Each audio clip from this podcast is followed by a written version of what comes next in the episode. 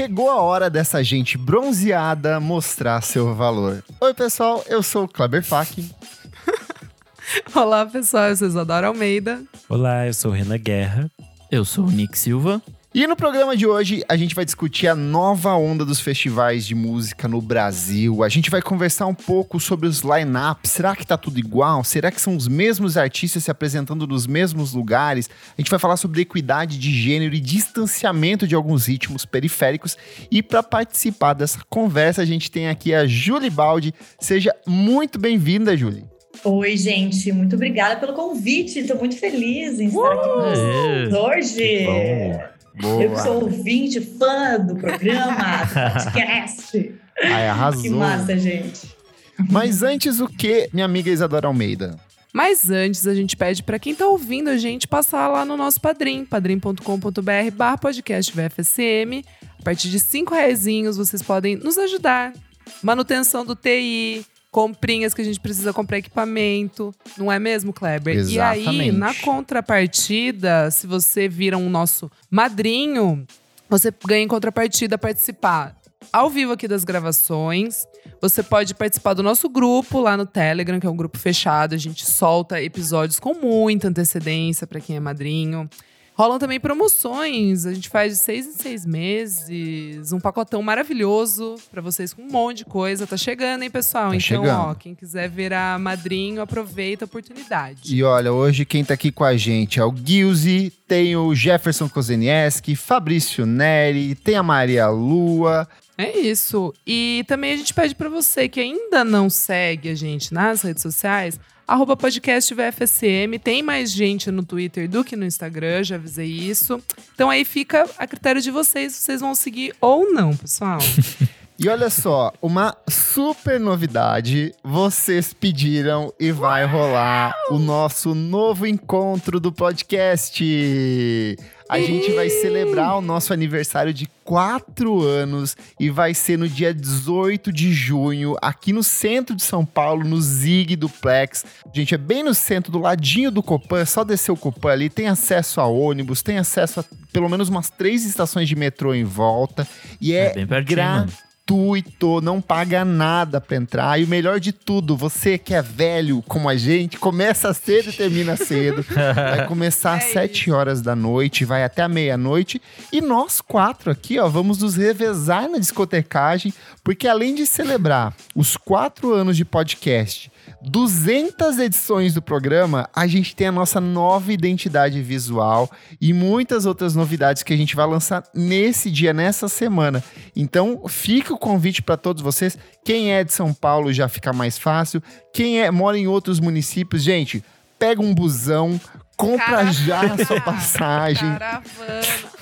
Vem pra cá, vem ver a gente. A gente vai, tá, a gente vai fazer um momento meet and greet, assim, a gente vai colocar um lugarzinho pra tirar foto lá, então pode vir abraçar. Eu quero fazer igual o Kiss, eu quero uma, um negócio de vidro um na vidro. minha frente. Boa, é. boa, a gente faz. O Zig só faz. tem é grades. Grade, é grade. Das grades. Zig dá pra... Boa, Renan, perfeito. Perfeita colocação.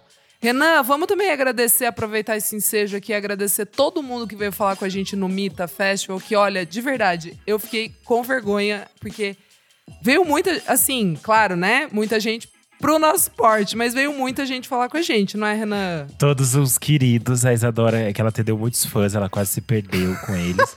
Ela ficava, gente, na hora que teve fila, na hora que a gente encontrou a Duda, tinha fila de fãs esperando a Isadora pra conversar.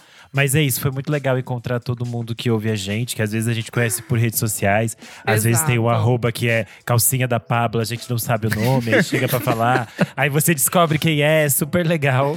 E você poder trocar ao vivo é, é muito divertido, foi muito bom. Boa. Vamos falar sobre música, gente? Bora. Ô, Julie, queria pedir que você se apresente aqui, fale um pouco do seu trabalho, porque você é do Mapa dos Festivais, tá aqui para ajudar a gente a engrandecer essa discussão, mas você também é do Bananas Music Branding.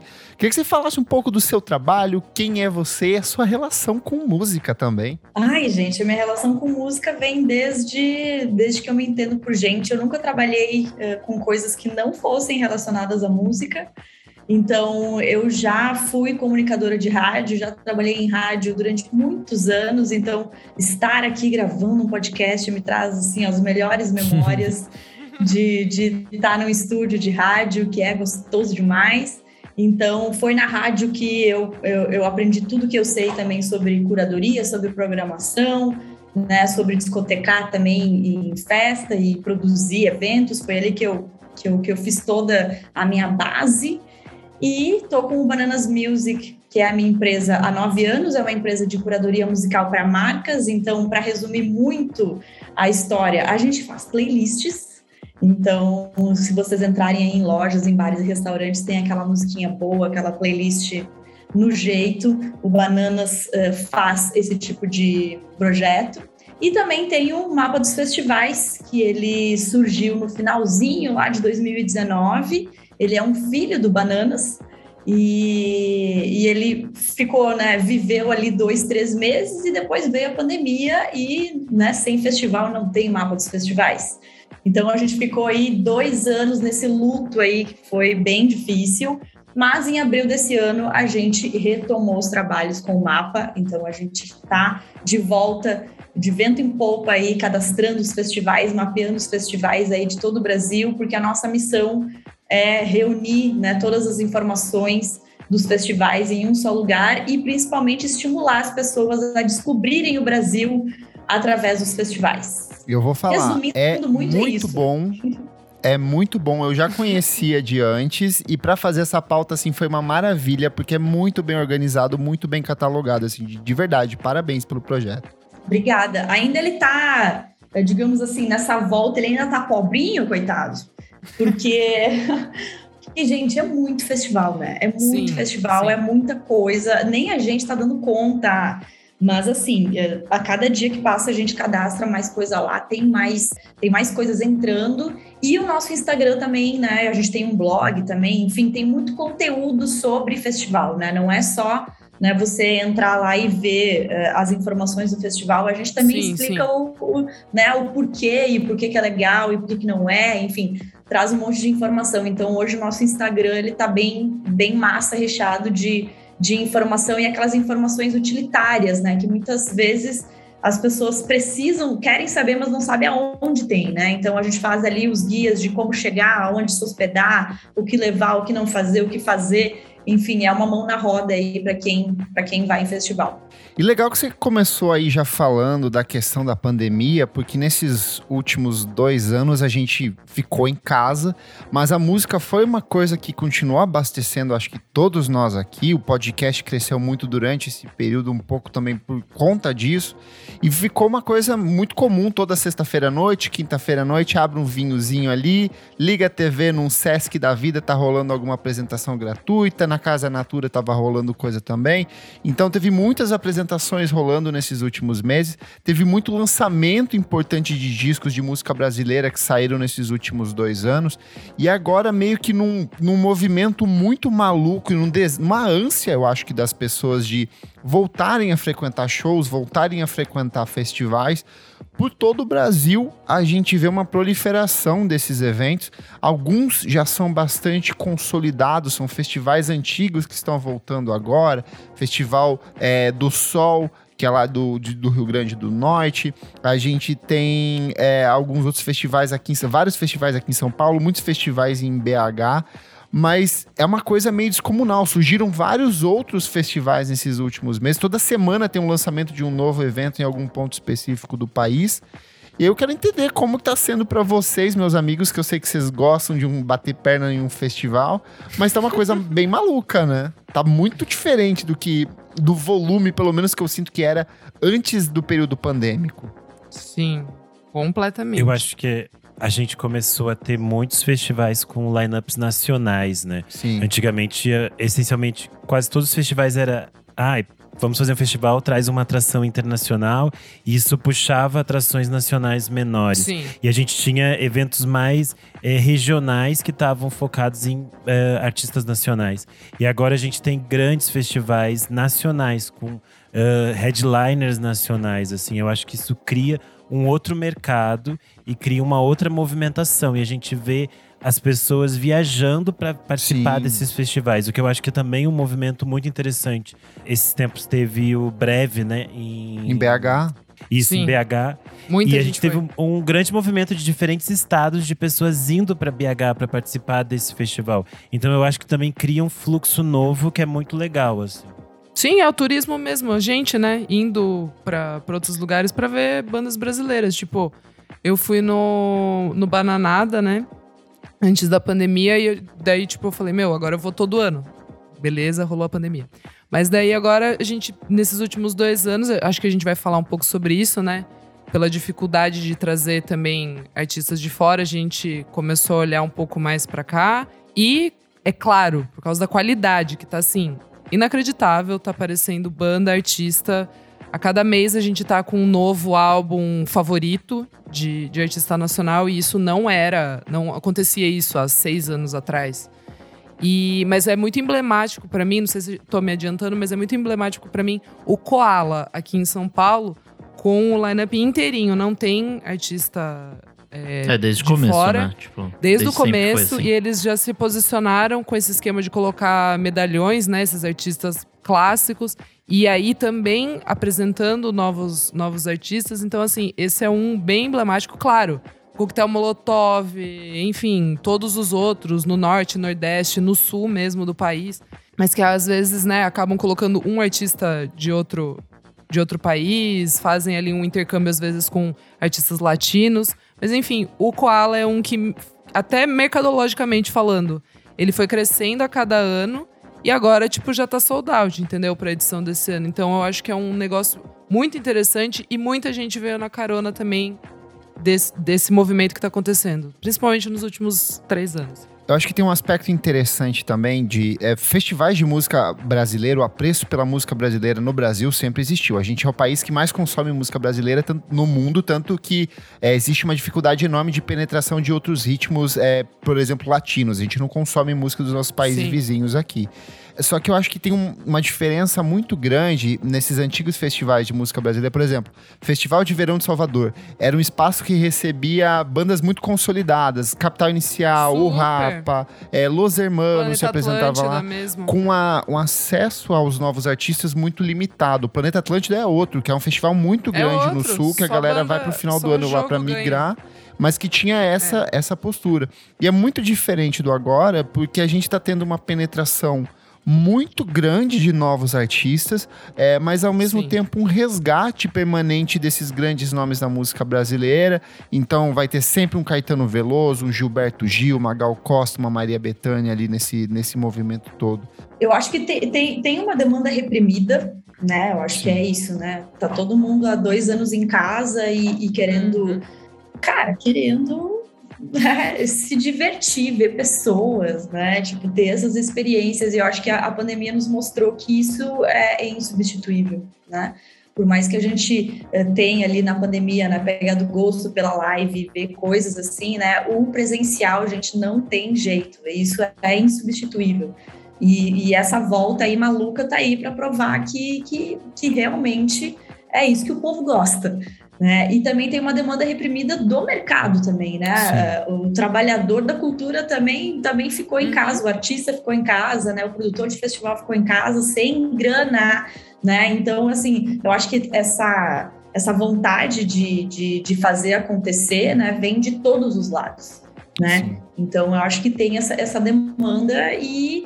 E assim, eu quero ir em todos, né? Mesmo que uh, não Sim. tenha condições de ir realmente, né? De ir em todos, né? Mesmo vendo cinco mil vezes os mesmos artistas, eu quero. Eu quero porque foram dois anos sem essa experiência, né? E eu tô amando muito toda essa intensidade de volta, né? Do, dos festivais. E querendo ou não, cada um é especial, né? Assim, eu acho que cada um tem o seu conceito ali. Renan, não sei o que você ia puxar, mas... Não, mas... eu ia falar dessa questão de, da demanda. Eu acho que é, é marcante que a gente tá vendo muitos festivais com ingressos esgotados, uhum. né? Os ingressos, Sim. os primeiros uhum. lotes vendem muito rapidamente. E eu acho que os festivais com um line-up nacional, eles têm a diferença de, de valores mesmo. Quando a gente pega um festival gringo… tem, que traz artistas gringos e que tenha um line-up mais robusto, às vezes o ingresso chega a custar mais de mil reais, né?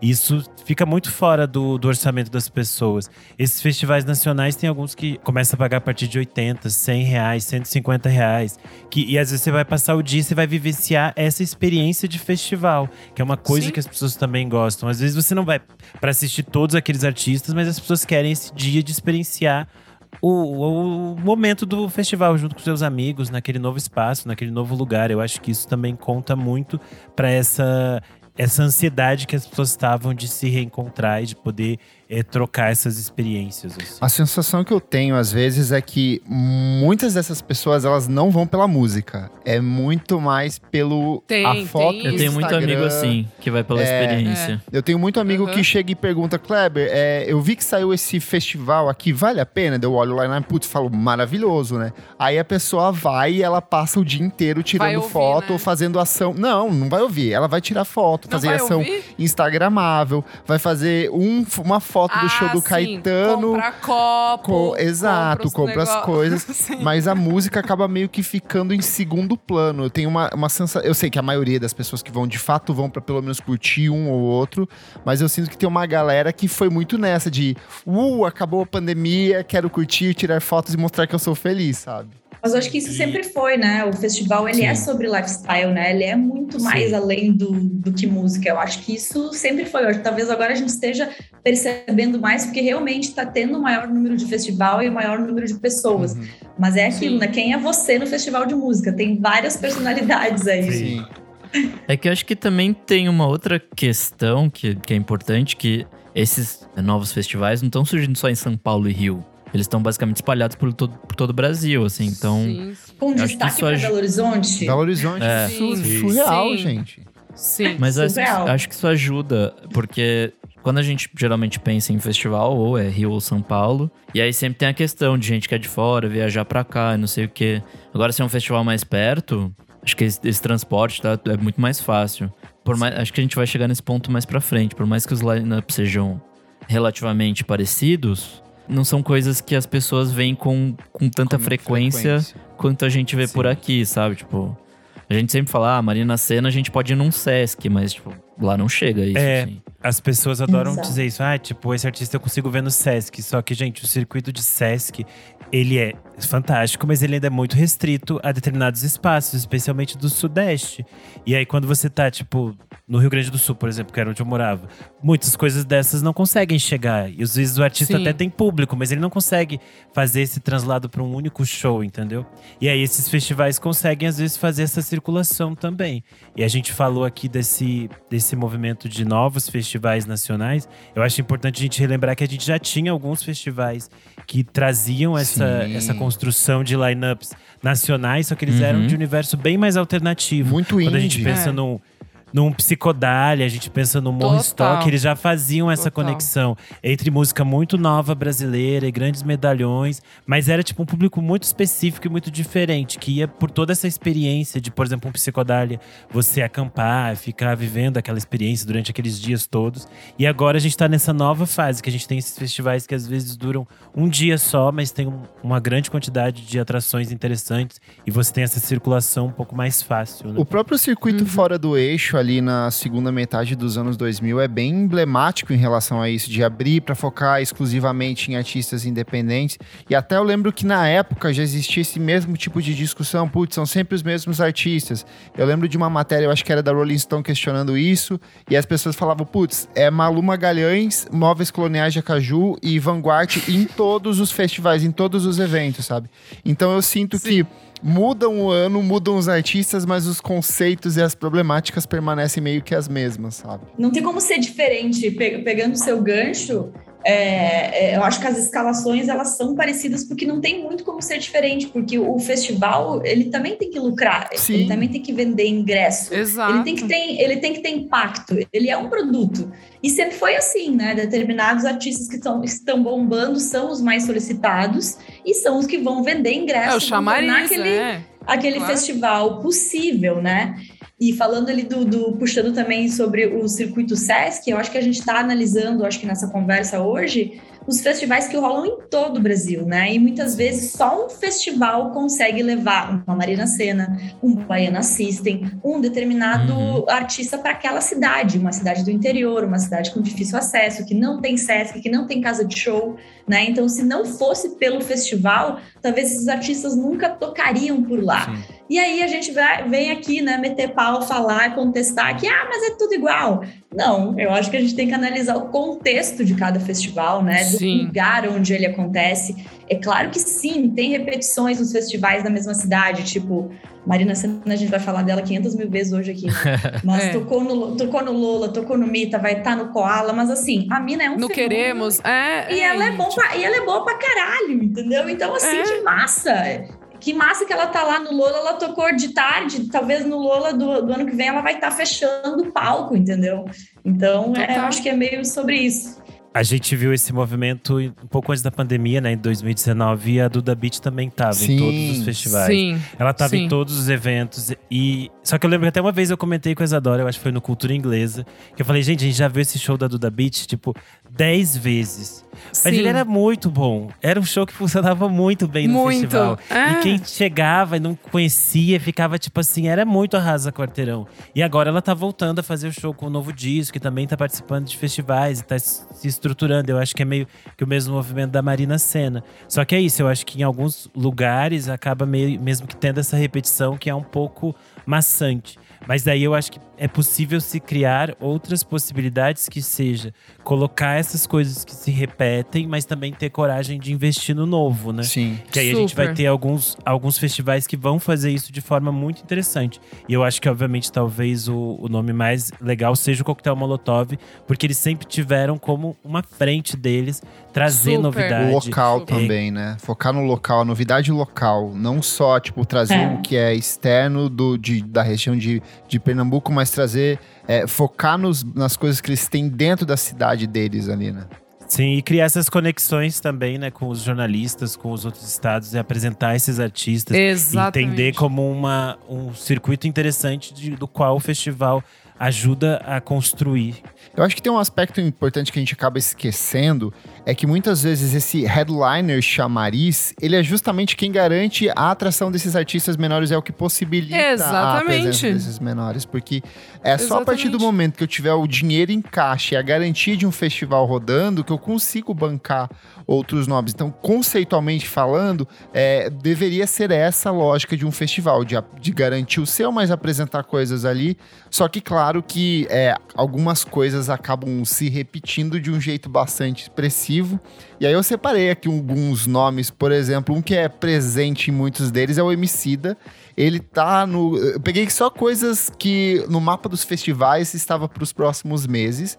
Então o Emicida, por exemplo, está no Queremos no Rio de Janeiro, mas ele está no, no João Rock em São Paulo, ele está no Turá em São Paulo, ele está em Sarará no, em Minas Gerais, ele está no Mada no Rio Grande do Norte, ele está em todos. A Duda Beat, que a gente citou, ela tocou no Lollapalooza, ela tocou no Breve, ela também tocou nesse final de semana no Nômade, ela vai estar no Turá, que se eu não me engano acontece nos próximos dias, ela vai estar no Curitiba, no Paraná, e ela vai estar no Rock in Rio, no Rio de Janeiro. Só que ninguém bate a Marina Sena aqui, que ela tocou no Lollapalooza e ela foi escalada depois, né? Na atualização do line-up. Porque uhum. quando ela lançou Sim. o disco, ela nem... Mas ela vai se apresentar no Festival do Sol, no Rio Grande do Norte, no Rock the Mountain, no Rio de Janeiro, no Mita ela tocou, no Queremos, no Rio de Janeiro, no Forró da Lua, em São Paulo, no Sarará, em Minas Gerais, e também no Coala Festival. E aí, só frisando, esses aqui são artistas que estão se apresentando em festivais. Eu não puxei os dados das apresentações deles em carreira solo. Então a Marina tem mais pelo menos uns vinte, trinta shows em carreira solo no Brasil e no exterior. Então assim, a galera tá de fato trabalhando para movimentar isso. E aí a gente tem outros nomes que são sempre muito garantidos nos lineups. Glória Groove, representando o pop, ela é sempre muito presente. O Dom L é um cara que ocupou boa parte dos lineups, Sim. não apenas dentro de hip hop, mas de música brasileira de maneira geral. Lineker é uma muito presente. Pablo Vittar e principalmente o arroz de festa Baiana System é um que está em praticamente todos os festivais brasileiros, em todos os eventos de música do Brasil, porque é muito bom, porque atrai muita Mas gente. Mas posso falar uma coisa? É um festival. Eu tava pensando, eu acho também que muito disso é pela... Uh, pelos limites estarem muito... A linha tá muito tênue do que, que é um artista midstream. Sabe o midstream? Uhum. Sabe? Esse, o famoso midstream. É, eu acho que as pessoas estão comprando mais a ideia dos artistas e as pessoas estão tendo menos preconceitos, entre aspas, é, de ouvir, tipo, Glória Groove, ouvir Emicida, ouvir Marina Sena, ouvir Dom L. As coisas estão... É, eu, e, e acho que muito também por causa da pandemia. Esse distanciamento físico mesmo, acho que agora, e principalmente arte, música, juntou as pessoas. No Mita, é um, um grande exemplo agora pra mim. Eu vi várias tribos, eu odeio essa palavra, mas vários estilos de pessoas. Você falou claro, que uma um pouco... idosa agora, as tribos do uma pop. Uma idosa, né? As tribos do pop. A Isadora ficou até chocada com, com os fãs de Gorillaz, que tinha uns com essas roupas Exato. De, de couro, assim, tipo pet play, sabe? Que se usa muito. Uhum. Ela, a senhora não sai de noite em São Paulo, nunca tinha visto. Ela ficou muito chocada quando eu falei pra ela que tinha.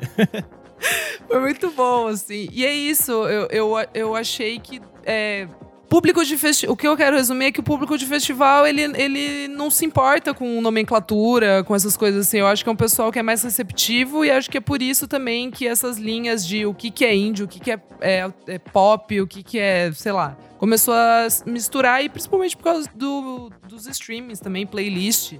Você cair numa playlist, você já… já não é, Julie? Você senhora, isso a senhora é. das play, da playlist.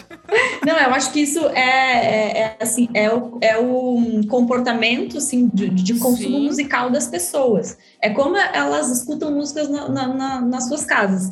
É, eu posso falar por mim, mas eu acredito que todo mundo que está ouvindo esse podcast tem esse mesmo comportamento. É, de manhã escuta, sei lá, alguma coisa mais calma ou mais, mais agitada, daí no meio da tarde já está escutando um outro estilo totalmente diferente, Sim. de noite está escutando um estilo completamente diferente do que você já escutou durante o dia. E assim também é uma receita, entre aspas, dos festivais, né? Tem lá... É, a, a galera do momento, daí depois tem aquele show de festival que é tipo Baiana System, né? Aquele show lá que faz a gente né, se animar pra caralho. Aí depois tem aquela é, artista que mais eletrônico, e daí tem outro que tu vai ficar mais lá conversando com os amigos, e, é, e assim vai. Mas eu acho que é, essa escalada do, do, de programação do festival ela é uma reflexão tipo, de, de, de, de como a gente tá consumindo música é, hoje em dia. Comportamento. Eu acho que tem a ver também com o rolê de acesso, né? Porque antigamente, sei lá, dois mil e dez, a gente tinha que baixar a música. Então, Exatamente. Era difícil chegar nessas coisas. Aí tinha o, Ficava em a nicho, barreira de baixar e não sei o quê. Então, acho que essas pessoas mais freak de música, tipo a gente, ia atrás mesmo e baixava e foda-se. Ia no festival e curtia. E agora, acho que, sei lá, o Spotify da vida ou o streaming da vida, é muito mais fácil você chegar nessas coisas totalmente aleatórias, assim. Então... Eu acho que, por um ponto, existe isso, assim, de... Hoje em dia, esse, esses festivais refletem mais o que está sendo ouvido no, nas plataformas. Só que, ao mesmo tempo Super. que eu, eu sinto que existe uma diversidade maior, é, a, a gente consegue ver artistas de M P B, de rap, de rock, se cruzando ali. Me, às vezes, o mesmo artista, ele a, é, abrange vários gêneros dentro da proposta criativa deles. Só que eu sinto que é, não é nem uma repetição dos mesmos personagens no line-up, mas uma repetição de uma fórmula. A gente vai ter sempre um headliner que é um grande medalhão da M P B, um nome consagrado. Os arquétipos da música. É os arquétipos da música. É a gente vai medalhão, ter o headliner, o... medalhão ali. Então vai ser Caetano, Gil, Gal e Maria Bethânia, os Doces Bárbaros ali. Ou às vezes, quando o festival é um pouco mais, é, mais plural, eles tentam trazer alguém de uma verve nordestina. Então vai colocar um Alceu Valença, uma Elba Ramalho, alguma coisa assim nesse estilo.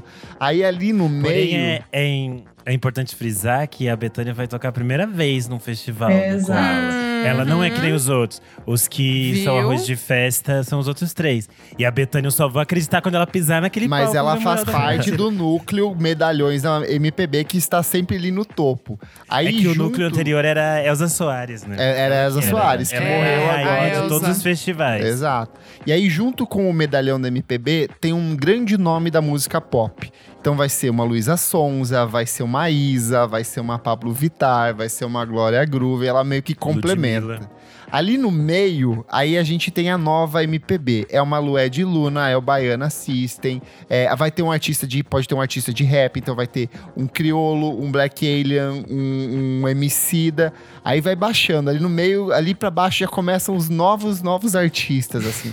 É aqueles mais emergentes, a galera que surgiu no último ano, que foi bem avaliado aqui no podcast.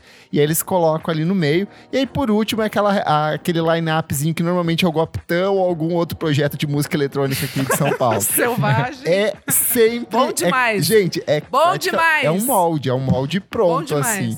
E aí é muito engraçado como vai intercambiando artistas. Então, por exemplo, no Festival de São Paulo, ali do meio é o Emicida. Ah, mas aqui ele precisa ser o Criolo. Então eles vão circulando, trocando esses, esses personagens, mas a estrutura, pra mim, permanece sempre a mesma, assim.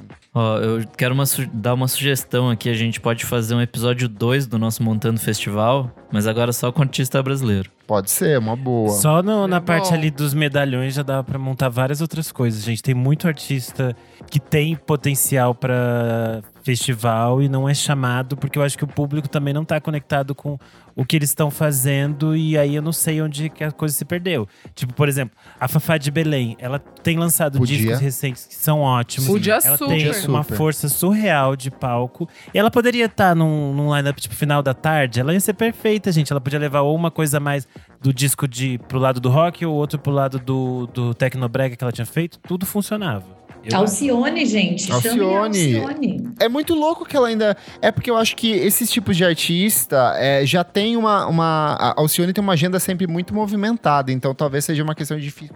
Mas eu sinto que existe um afastamento. Até outros nomes que a gente... Que são sempre elogiados pela crítica e que uma parcela do público gosta. Tipo Jussara Marçal. Ela não é uma artista que você vê em todos esses festivais. É raramente. O mesmo Metá Metá, que era uma banda grande, não circulava. Aí outros nomes. Tashin Tracy, que é o nome que cresceu agora, Giovanni Cidreira, Sim. esses outros destaques, eles sempre ficam meio que escanteados ou num festival muito específico. E até foi curioso na edição do Primavera Sound esses caras que são mais marginalizados estarem compondo ali o, o, o festival, né? É que eu acho que ainda tem pouco espaço pra essa música dita esquisita, assim, tipo, essa coisa mais um pouco experimental.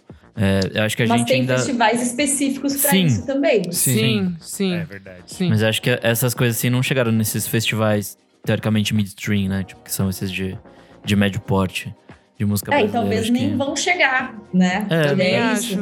Uhum. Também se, acho. Se, é nicho. Se, se, é nicho, é. Porque se a gente for pensar assim, daí tá, beleza. Daí a gente muda a receitinha, né? Que o Kleber tá falando ali. Tem essa receita que agora tá funcionando entre os mid e, e de grande porte. Aí Sim. os festivais mais independentes é onde é a porta de entrada para esses festivais. Senão acaba ficando tudo igual de novo, né? Tudo igual uhum. mesmo, é. Uhum.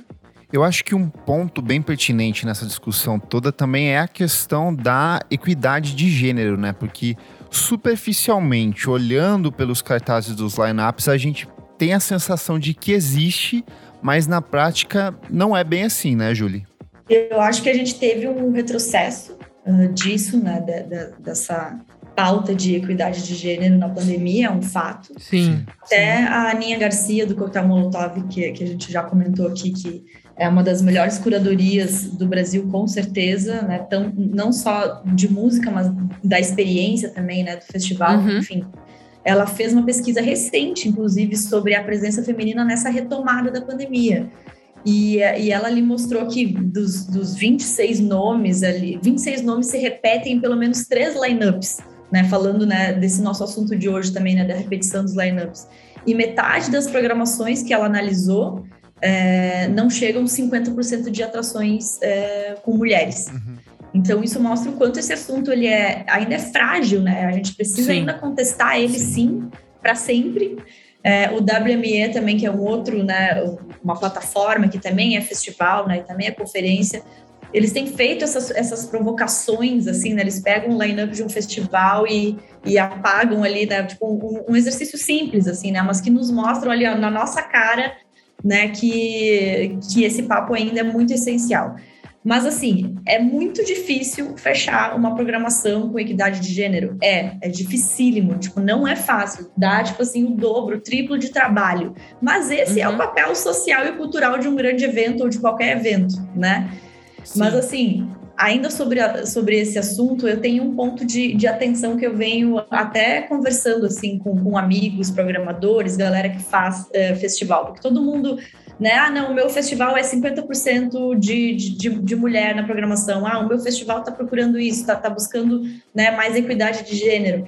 Mas essa leitura da presença feminina, ela também é um pouco confusa, porque como é que se mede? Por exemplo, Bala Desejo, né? É, são dois homens e, e duas mulheres na, na banda. Massa. Sim, Marina Sena, Gal Costa. São artistas, headliners, incríveis, mulheres. Mas a banda dessas mulheres...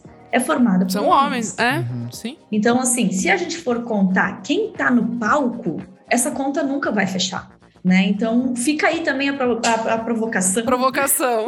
Para os artistas tentarem compor também as suas bandas com equidade de gênero, porque, assim, não adianta só programar, só, né, sobrar lá pro programador, cobrar o programador, né? É um problema estrutural, sim. Então, eu, eu, eu deixo esse ponto de atenção aí pra gente, porque se a gente for contar aí, ó, só quem tá no palco, aí sim. Esse cinquenta por cento sim. aí não, é, é difícil, bem difícil. É algo que até quando a gente falou… No episódio do Primavera Sound, eu tinha comentado sobre como o show da Jupe do Bairro no Lollapalooza foi um exemplo interessante de uso do dinheiro do festival. Que a gente tá falando aqui de um festival gigantesco como Lola, que dá um bom dinheiro para isso. E o que ela fez? A banda dela era formada por outros artistas. E aí, artistas negros, artistas trans, mulheres… E que criaram um, uma, uma diversidade no palco, mas que também são artistas que têm suas outras produções. Foi muito interessante ela levar eles pro palco e apresentar eles e colocar eles no, nesse outro espaço de forma coletiva. Claro, isso é uma, uma luta e uma perspectiva que é da Jupe, é parte dela. Mas eu acho, eu acho isso um exemplo muito interessante de como é você se apropriar daquele palco e reunir outros artistas que também são tão diversos quanto você e apresentar esses artistas para o seu público também, né? Isso também cria outras, outros movimentos, eu acho, internos também dentro desse, desse rolê de festivais, assim. Boa, amigo. A, a Lineker também acabou de fazer isso, né? A banda Sim, dela. Sim, a né? banda dela no Mita, é? É. A nova banda dela. E outra coisa, é a Lineker é um nome que se repete nos, nos lineups, e, e aí o dela não dá para as pessoas dizer, ah, a gente assiste ela no Sesc. Porque tenta comprar o ingresso dela no Sesc, esgota em cinco minutos. O dela não dá para comprar. E isso se reflete também em outros aspectos relacionados à diversidade. Por exemplo, o que rolou recentemente no João Rock. Puxando agora para um outro campo, que é a questão da, da diversidade Nossa, de, de, de é, artistas da comunidade L G B T Q I A mais, que praticamente não existem dentro do line-up. Daí é, o festival se posicionou como é, diverso, só que não tinha nenhum desses artistas. Então muitas vezes fica só no discurso ou nessa apresentação inicial, mas na prática não se concretiza. E aí puxa para essa questão do palco, de ter sempre o, é, esses cálculos que precisam ser um pouco mais aprofundados, né? E por último, gente, já que a gente está falando nesses distanciamentos de certos personagens do palco, a questão de ritmos periféricos e como ritmos como o funk, que é um dos gêneros mais tocados no Brasil, ele continua sempre muito distante ou resignado a momentos específicos dentro do line-up, alguns artistas específicos, mas é uma penetração muito menor ou muito exclusiva de eventos voltados ao funk e outros ritmos periféricos. A gente nem falou, mas tem muito de cultura do norte, do nordeste do país, outros ritmos muito específicos que dificilmente chegam, ou quando chegam são muito representados por uma mesma pessoa. Por exemplo, quando se fala de Pará, é sempre Dononete que é a representante do estilo dentro desses lineups. Mas tem pouca abertura para outros artistas desses meios também, né? Sim, eu acho que o, o caso do funk é algo muito marcante. Porque se a gente pensa no, no tamanho desses artistas, né? No número que eles carregam, de ouvintes, de streamings, de todas essas coisas, tem muitos que têm potencial para grandes festivais, mas eles não são chamados, assim. E aí, quando surgem, são alguns poucos nomes que aparecem aqui e ali, e vira sempre uma grande questão. E aí, no, nesse caso, tem muito de, de preconceito, realmente, de não entender que é possível colocar esses artistas e de que eles têm um público que é diverso também, que tá pronto para esse tipo de, de sonoridade, né? É que eu acho que o preconceito aí é outro, porque, tipo, acho que na cabeça das pessoas deve pensar, tipo, ah, público de, de funk, tipo, tem menos grana, então não vai conseguir pagar um festival e não sei o quê. Eu, eu vejo um pouco dessa ótica, assim, eu não sei se faz hum, muito sentido. Não sei se é isso, amigo. Eu acho que, até porque evento de funk, exclusivo de funk, é sempre fech... é lotado aqui em São Paulo, tem vários rolando. Eu acho que é um preconceito... de preconceito mesmo com o estilo, uhum. sabe? De não achar é, que... com a sonoridade. Com a sonoridade, letras, achar que não é no mesmo nível dessa galera da M P B que tá ali no, no palco. Eu acho que é preconceito mesmo, assim, de não gostar do Entendi. Estilo e fazer questão de não propagar. É no mesmo sentido que você pensa, a, a Mamba Negra, ela tem sempre apresentações de artistas de funk, desde um pouco antes da pandemia. Então, nomes como Tasha Tracie, Daisy Tigrona, M C Naninha, outros artistas de, de funk vão tocar nos palcos da, da Mamba. E é um público, uhum. teoricamente, muito moderno, muito receptivo, muito pipipipopopó. E o ingresso também não é caro, porque a Mamba começa o ingresso a quarenta reais. E aí, vira e mexe, vai ter gente no, na internet falando: ai, nossa, você viu que horror a Mamba tocando funk. Fala, é, gata, é a política deles, é sempre a proposta deles. E aí, eu acho que tem aí também um preconceito meio amplo de de uma parcela de público e de programadores que acha que isso não é tão correto para esses espaços, sabe? Uhum. E aí eu acho que é interessante a gente ver outros movimentos, como a gente comentou no dia do Primavera Sound. É importante um festival do tamanho do Primavera Sound dizer, ó, a gente vai bancar Exato. Esses artistas de funk aqui, esses artistas de rap. E isso também abre os olhos de outros festivais para mostrar que eles têm um público interessante. Mas, de novo, né, teve que vir um, alguém de fora para é. falar que isso é legal. Né? De novo, Total. Foi o Primavera Sound que botou, ai, agora vou é. botar. Mas, assim, eu acho que eh, tem esse preciosismo, assim como, que nem a gente falou antes, né? O line-up dos festivais é, é tudo um reflexo do comportamento musical das pessoas, né? E, e, e, e dos programadores que estão fazendo esses festivais também. Então, eu acho que tem, sim, esse preciosismo. Eu, eu acho que falta assumir mais esse Brasil profundo, esse Brasil periférico, Sim. que é onde tudo, uh, tudo surge, né? Mas eu tô amando que o Rock the Mountain colocou, anunciou Furacão dois mil para a edição de novembro. Tudo. Eu achei isso foda, Muito porque assim, nossa, além arrepios. de... Arrepios. Além de referenciar, tipo assim, porra, o Rock the Mountain é um festival carioca. O que, que é mais carioca do que Furacão dois mil? Exato. Maravilhoso. Sim. E assim, cara, funkzeira, maravilhoso. Coquetel Molotov em Recife. Exatamente.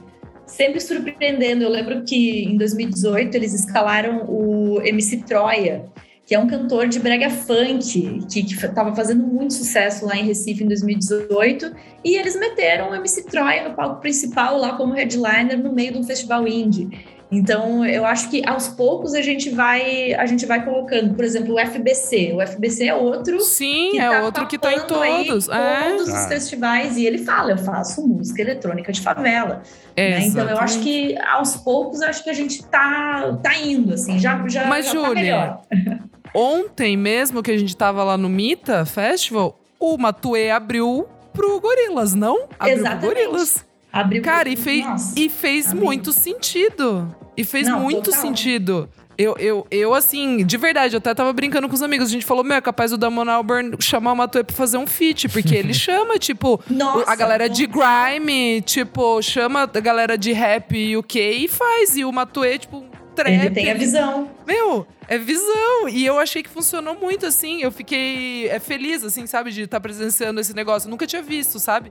Um, um Matuê da vida abrir para um Gorilas da vida. Achei muito legal. Não, demais. E eu... Sabe outra coisa que eu gostei? Que tinha muita gente com a camiseta. Não sei se vocês perceberam isso. Mas no Mita ontem tinha muita gente com a camiseta do Gorilas cantando de cabo a rabo as músicas do Matuê. Sim, Aquilo foi sim. uma cena que me marcou. Eu achei... Sim. Eu achei Sim, foda. Emblemático, eu também achei muito bom. Eu achei massa. E o Matuê abrir pro, pro, pro Gorilas também, eu acho que é uma coisa que a gente estava falando antes, assim, né? De, de quanto a música brasileira tem força, né? Tipo, hum. e, e de botar os brasileiros como headliner, mesmo tendo atração gringa. Por que, que o gringo sempre tem que ter headliner? Né? Por exemplo, Rufus do Sol e Gilberto Gil. Eu sei que aqui é, também é gosto pessoal, mas eu botaria ele, ele é o grande headliner. Eu sei que também foi lindo ver ele no Pôr do Sol. Pôr do Sol, é. é. Mas assim, porra, ele é muito mais do que um UFO de som, né? Claro que aqui eu tô falando com o meu gosto pessoal, mas assim, né, ele é uma entidade não só da música brasileira, né, mas enfim, né, reconhecido mundialmente. Eu acho que a gente tem que também, acho que essa nossa síndrome de vira-lata que faz com que o funk não tenha também, né, tudo que a gente tá falando aqui, esse preciosismo também ainda é muito presente, assim, sabe, no nosso mercado. Quero encaminhando já pro final aqui, gente, e levantar para vocês uma pergunta. Qual que é o futuro desses festivais? Que tendências, que percepções vocês têm daqui para frente? O que, que vocês acham que vai rolar daqui para frente? Porque eu tenho duas, dois pontos de vista aqui. Uma coisa que eu acho que pode rolar muito daqui para frente é essa reinterpretação de clássicos. Uma coisa que o Primavera Sound está trazendo com o Fatal, da Gal Costa.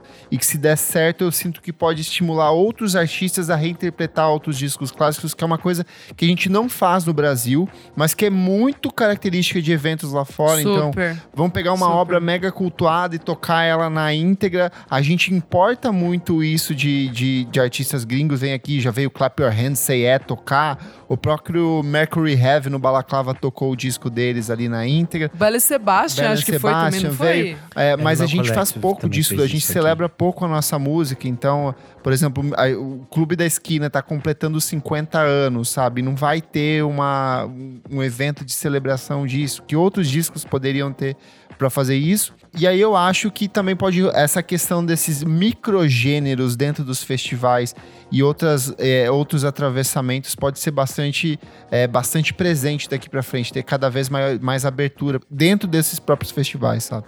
Eu acho que a gente vai ter cada vez mais desses festivais um pouco menores, como a gente tá vendo agora, de um dia, e que são muitas atrações desde o início da tarde. Eu acho super legal.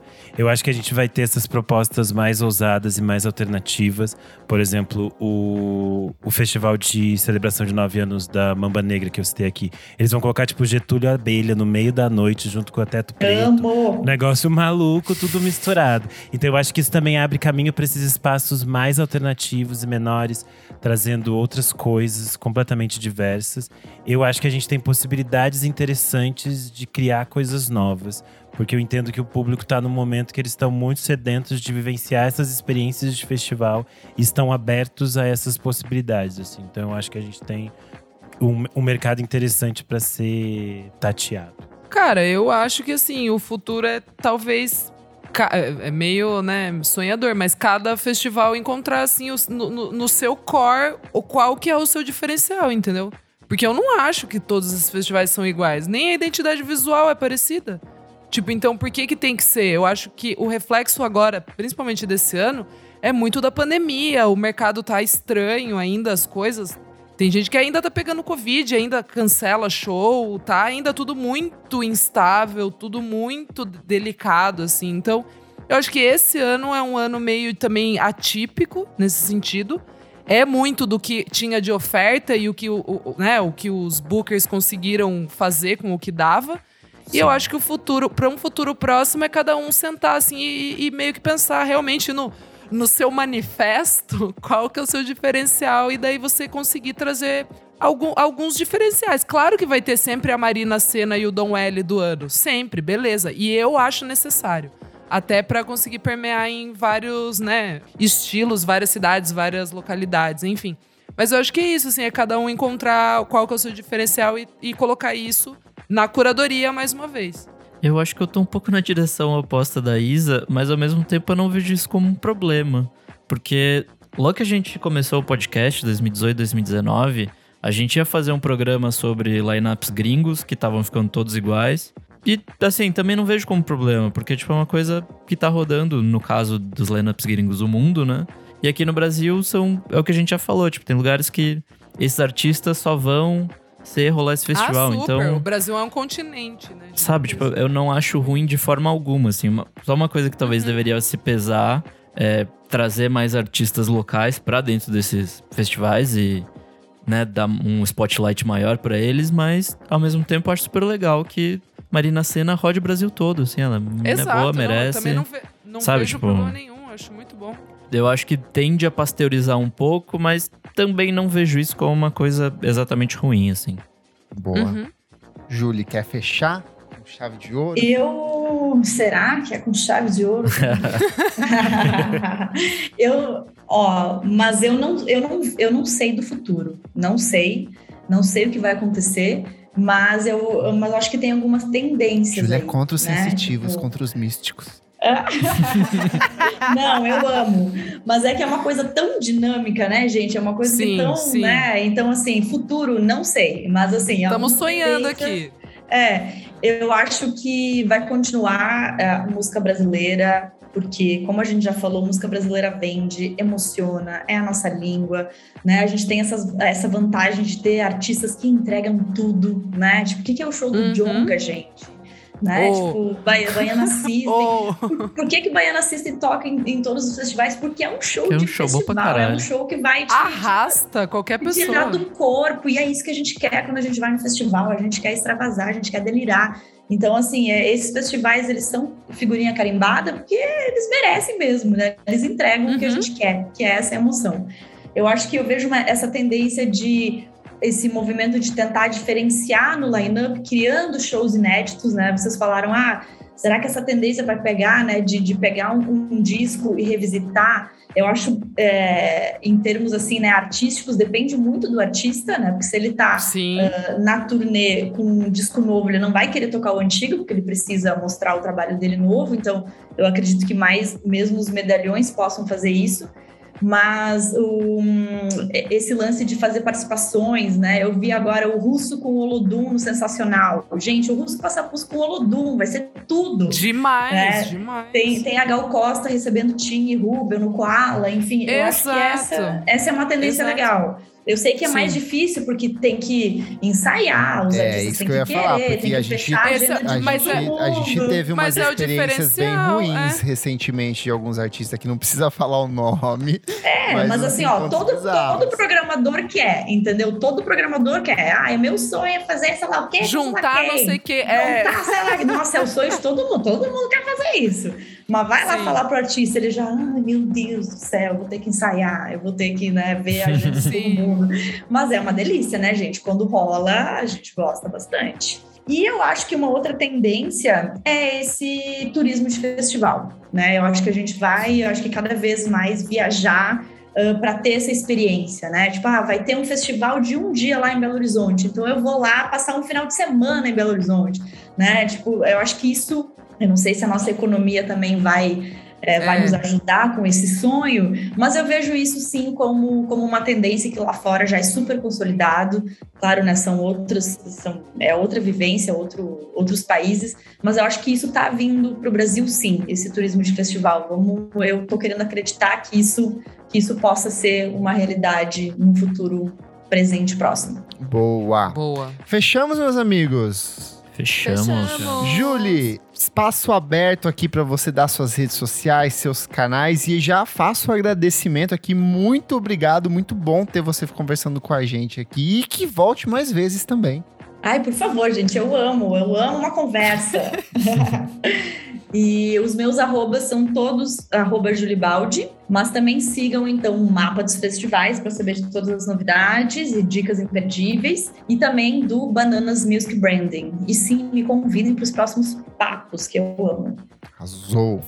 Com certeza! Vamos para o próximo bloco do programa, Não Paro de Ouvir.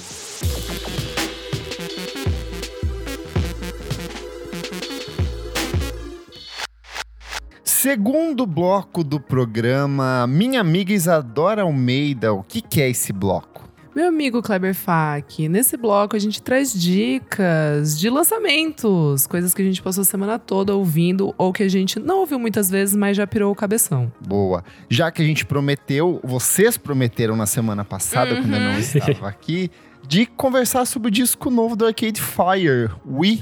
É o primeiro álbum de estúdio deles desde o Everything Now, de dois mil e dezessete, que foi um disco bem divisivo.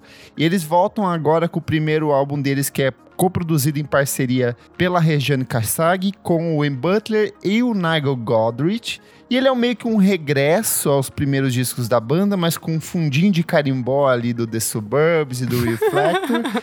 E eu quero saber o que, que vocês acharam, meus amigos, já que vocês não soltaram na semana passada. Renan, que é fã e que não sabe tudo sobre Arcade Fire, tanto que foi mal no, no, no desafio. O que, que você achou? Eu, eu achei curioso. Eu não achei tão maravilhoso quanto as pessoas falaram. As críticas falaram que eles criaram uma história de que era tipo assim… Ah, é melhor que Funeral, melhor que Suburbs, não sei o que lá, esse exagero. Eu achei nada disso, mas eu não achei ruim. E aí, eu tanto que no dia que eu ouvi, eu até tuitei. É como, tipo, você reencontrar um velho amigo que você tinha se afastado por diferentes motivos. E aí, você tem aquela intimidade. Mas você não necessariamente vai retornar essa amizade com a mesma verdade, entendeu? Porque algo Nossa, ali foi quebrado. Sim. E essa é a sensação que eu tenho escutando. E aí, me parece que… Eu, ainda, eu, não, eu não amei, mas eu também não achei tão ruim quanto outras pessoas acharam, uhum. assim. Usando essa analogia, pra mim, foi aquele amigo que você encontra na rua… Aí você fala, ô, oh, vamos marcar uma cerveja? Fala, vamos, e nunca mais marca, e nunca mais quer ver a pessoa. Pra é, mim, é, é essa impressão pão, que eu tive, né? assim. No céu tem pão, e morreu, é isso. Eu não sei se ódio é uma palavra muito forte, mas eu não gostei nada desse disco, assim, tipo… Ah, você não gostou, amigo? Não, não. Eu, eu, ele não eu... gostou, ele, detest... ele detestou. Ah, detestou? Eu vi a, a resenha do Kleber hoje, ele deu seis vírgula cinco, eu daria tipo… Quatro, sim. Uou, não sabia. Não, não, não. Achei que o Kleber tinha emocionado.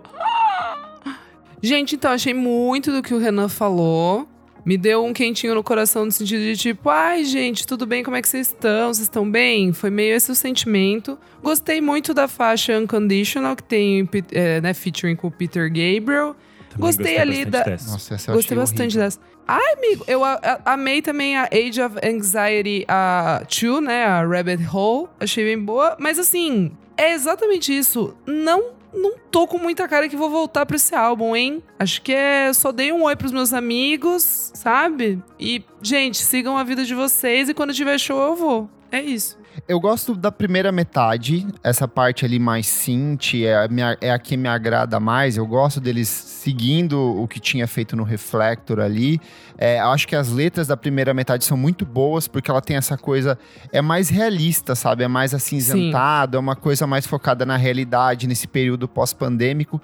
O problema é que quando ele vai para essa segunda metade, é onde ele me perde. Porque eu acho musicalmente muito bonita, a, a, a música com o Peter Gabriel é musicalmente muito bonita, só que as letras, pra mim, parece que alguém pegou um livro de autoajuda, assim, vamos se abraçar, vamos ah, celebrar entre os povos. Ah, mas é rico, agora eles pra são mim, ricos agora. Pra mim, o End of então... Empires quatro é isso, assim, que letra ruim, meu Deus. Cara, é, eu vou pegar essa que vocês gostaram aqui, até peguei o trecho, ele fala assim… Eu serei sua raça e religião, você é minha raça e religião, esse amor não é superstição. Corpo e alma unidos. Ah, vai tomar no cu. Isso parece música Amigo, do Roupa sim. Nova dos anos oitenta, gente. É muito Mas eles estão velhos. Eu acho eles que isso já fica rico. Na estética também, né? Não. Aquela capa e todas as imagens da capa que olho. Eu achei cafonérrimo. Mas, ó, um ponto que eu acho interessante do disco é a presença da Rejane no sentido de a voz dela junto com a voz do mais. Win em vários momentos. Não Aparecendo é aquela coisa, mais. aí agora vai ali, fia, canta a sua vozinha e depois chega. é, eu, acho, eu senti uma integração maior entre os dois, eu acho isso bem é interessante. Que também o outro maluco saiu, né? Aí tem Mas ele era só, tocava bateria mesmo. Lá e andava no meio do palco fazendo, incomodando todo mundo. Ela que é o foco. Mas é, é um disco médio, é, é, é isso, assim, tipo, legal, parabéns, mas não chega nem perto do que vocês já fizeram e não sei se eu quero voltar a ouvir esse disco de novo, sabe? Meio que é, é isso, o meu sentimento é exatamente esse. Não achei, nossa, que álbum ruim, que nem o Everything Now, que eu acho muito ruim. Mas é isso, não tô afim de voltar a ouvir, não. Pra mim, a única coisa boa desse disco, além de Lightning dois, é que ele é curtinho, tem que só Sim. quarenta minutos. Porque se fosse longo, se fosse igual aos outros, assim, zero chance de eu voltar. Então, se bem que agora também tem tipo zero ponto um, mas... Vamos lá. Por outro lado, eu imagino que todos nós aqui ouvimos, e eu acho que a maioria, eu não sei a opinião do Renan, mas eu sei que dos meus amigos, mister Morale and the Big Steppers, novo álbum de estúdio do Kendrick Lamar, também primeiro registro dele de inéditas, também em cinco anos, o antecessor foi o Damn, que saiu lá em dois mil e dezessete, e agora ele volta com esse disco também é, dividido em duas partes, mas esse aqui de fato um disco duplo, e que a internet, de maneira geral, o público abraçou bastante. Hoje começaram Sim. a sair algumas críticas. Ali é Pitchfork, deu um sete vírgula cinco. E já tem gente atrás do jornalista. Não, sete vírgula seis. sete vírgula seis. É, Esse te... sete vírgula seis... É aquela coisa que daqui dois anos eles vão voltar e fazer. Não. Ah, estamos reavaliando essa crítica. Amigo, dois e, dias, esse disco, já meteram sete ponto seis. Ah. Esse disco no final do ano vai estar no, sei lá, top vinte deles, na frente de um monte de disco com nota oito ponto não sei o que, sabe? Mas é eu que não a sei o que não rolou. Foi a única. Outras, a própria a Rolling Stone, que sempre abraçou o Kendrick, também deu um três vírgula cinco ali de cinco. What? É, então. Os ingleses abraçaram ah, é? forte, assim, tipo. Sim. Eu achei que todo mundo tinha dado cinco. Mas eu quero saber as críticas de vocês. O que, que vocês acharam desse trabalho? Eu acho que é um disco extremamente complexo e cheio de, de camadas. Sim. Impossível de, tipo, um jornalista avaliar nesse pouco tempo que saiu. Sim. Dessa forma e, e, tipo, dizer ah, é, o disco é bom ou é ruim ou é mediano. Porque tem muita coisa pra se descobrir. É um disco longo, denso. As canções têm muitas é, camadas, muitas coisas pra se descobrir mesmo. A, a escrita do, do Kendrick parece cada vez mais é, interessante. Sim. E nos instiga mais. Então eu não acho que é um trabalho de você defini-lo tão rapidamente, sabe? Eu acho que ele pede o nosso tempo pra muitas outras coisas.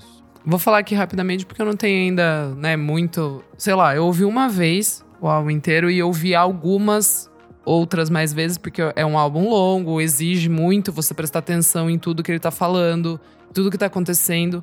Mas tem, tem um porém, né, Renanzito? Eu acho, eu tenho, né, quase certeza que a Pitchfork recebe antes esse álbum. Então, no mínimo, já tem umas semanas que os então, jornalistas estão eles, com ele. Quando eles recebem antes, geralmente eles soltam… Sai no dia? Antes, no sai, dia. Não, eles sai, soltam até é. antes. Eu acho que eles não retiveram tá. acesso não ao receberam, disco. Não receberam? É. E aí tá. pode ser que eles ficaram magoados. Tá. Ah, então tá. Então tá bom. Mais explicado ainda o sete ponto seis. Mas enfim. É, é, é porque tanto que as críticas começaram a sair hoje. Elas não saíram na semana passada no é dia verdade. do lançamento é. do disco, entendeu? Então eu acho então, que ele não é liberou. Isso. Não liberou. É, então é bem prematuro mesmo eles soltarem um sete ponto seis, assim, já em dois dias. Achei que tem muita coisa ali. A minha música favorita é a Kusanfa, achei inacreditável. Linda. Com a Beth Gibbons também, achei muito foda. Não, não, não, não. Muito... Beth Gibbons from Portishead. Ele frisou isso ainda, achei maravilhoso. Ah, tá escrito tá, no, tá, no coisinho. No... Eu nem, re... é... nem, nem off, reparei. Não, off Portishead. Nossa, muito tá. bom. Meu Deus. É, a, com a Taylor Page também achei muito boa. boa assim, exato. Tipo, essas que são esses, é, né, esses feat pesados, assim, eu achei que elas… O, o Kendrick cresce, assim, não sei, pelo menos ouvindo o álbum inteiro. Assim, eu ouvi uma vez, gente, é isso. Assim, foram foram as que algumas. mais me chamaram a atenção e que eu fui ouvir de novo. Mas é isso, eu gostei. Mas eu gosto bastante, tipo… Eu, eu, não é meu favorito, não é. Por enquanto ainda não, não virou meu favorito e nem virou, explodiu minha cabeça. Mas eu achei um álbum muito bom. O texto da Stereo Gun, que eles têm aquele sistema de avaliação prematura, sim, né? Que eles chamam uhum. antes de sair a resenha.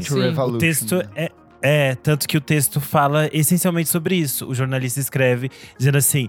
É um trabalho ingrato eu ter que escrever esse primeiro texto, porque ele disse, esse título desta, desta coluna exemplifica o que é esse trabalho. É uma avaliação, avaliação prematura de um disco que eu tô apenas descobrindo e tateando agora. E eu não tenho como afirmar muitas coisas de um trabalho que é tão complexo assim.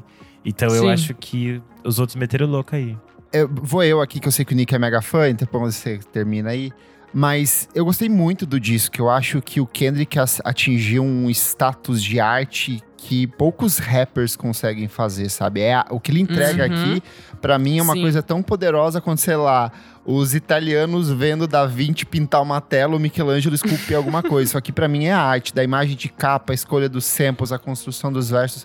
Pra mim, é muito complexo. É, a, a construção do disco em dois atos, ela é muito bem delimitada e ela tem Uma, uma ansiedade muito grande na abertura. É muito intensa, é muito forte. O som do sapateado que ele usa como uma marcação rítmica o tempo inteiro nessa primeira metade.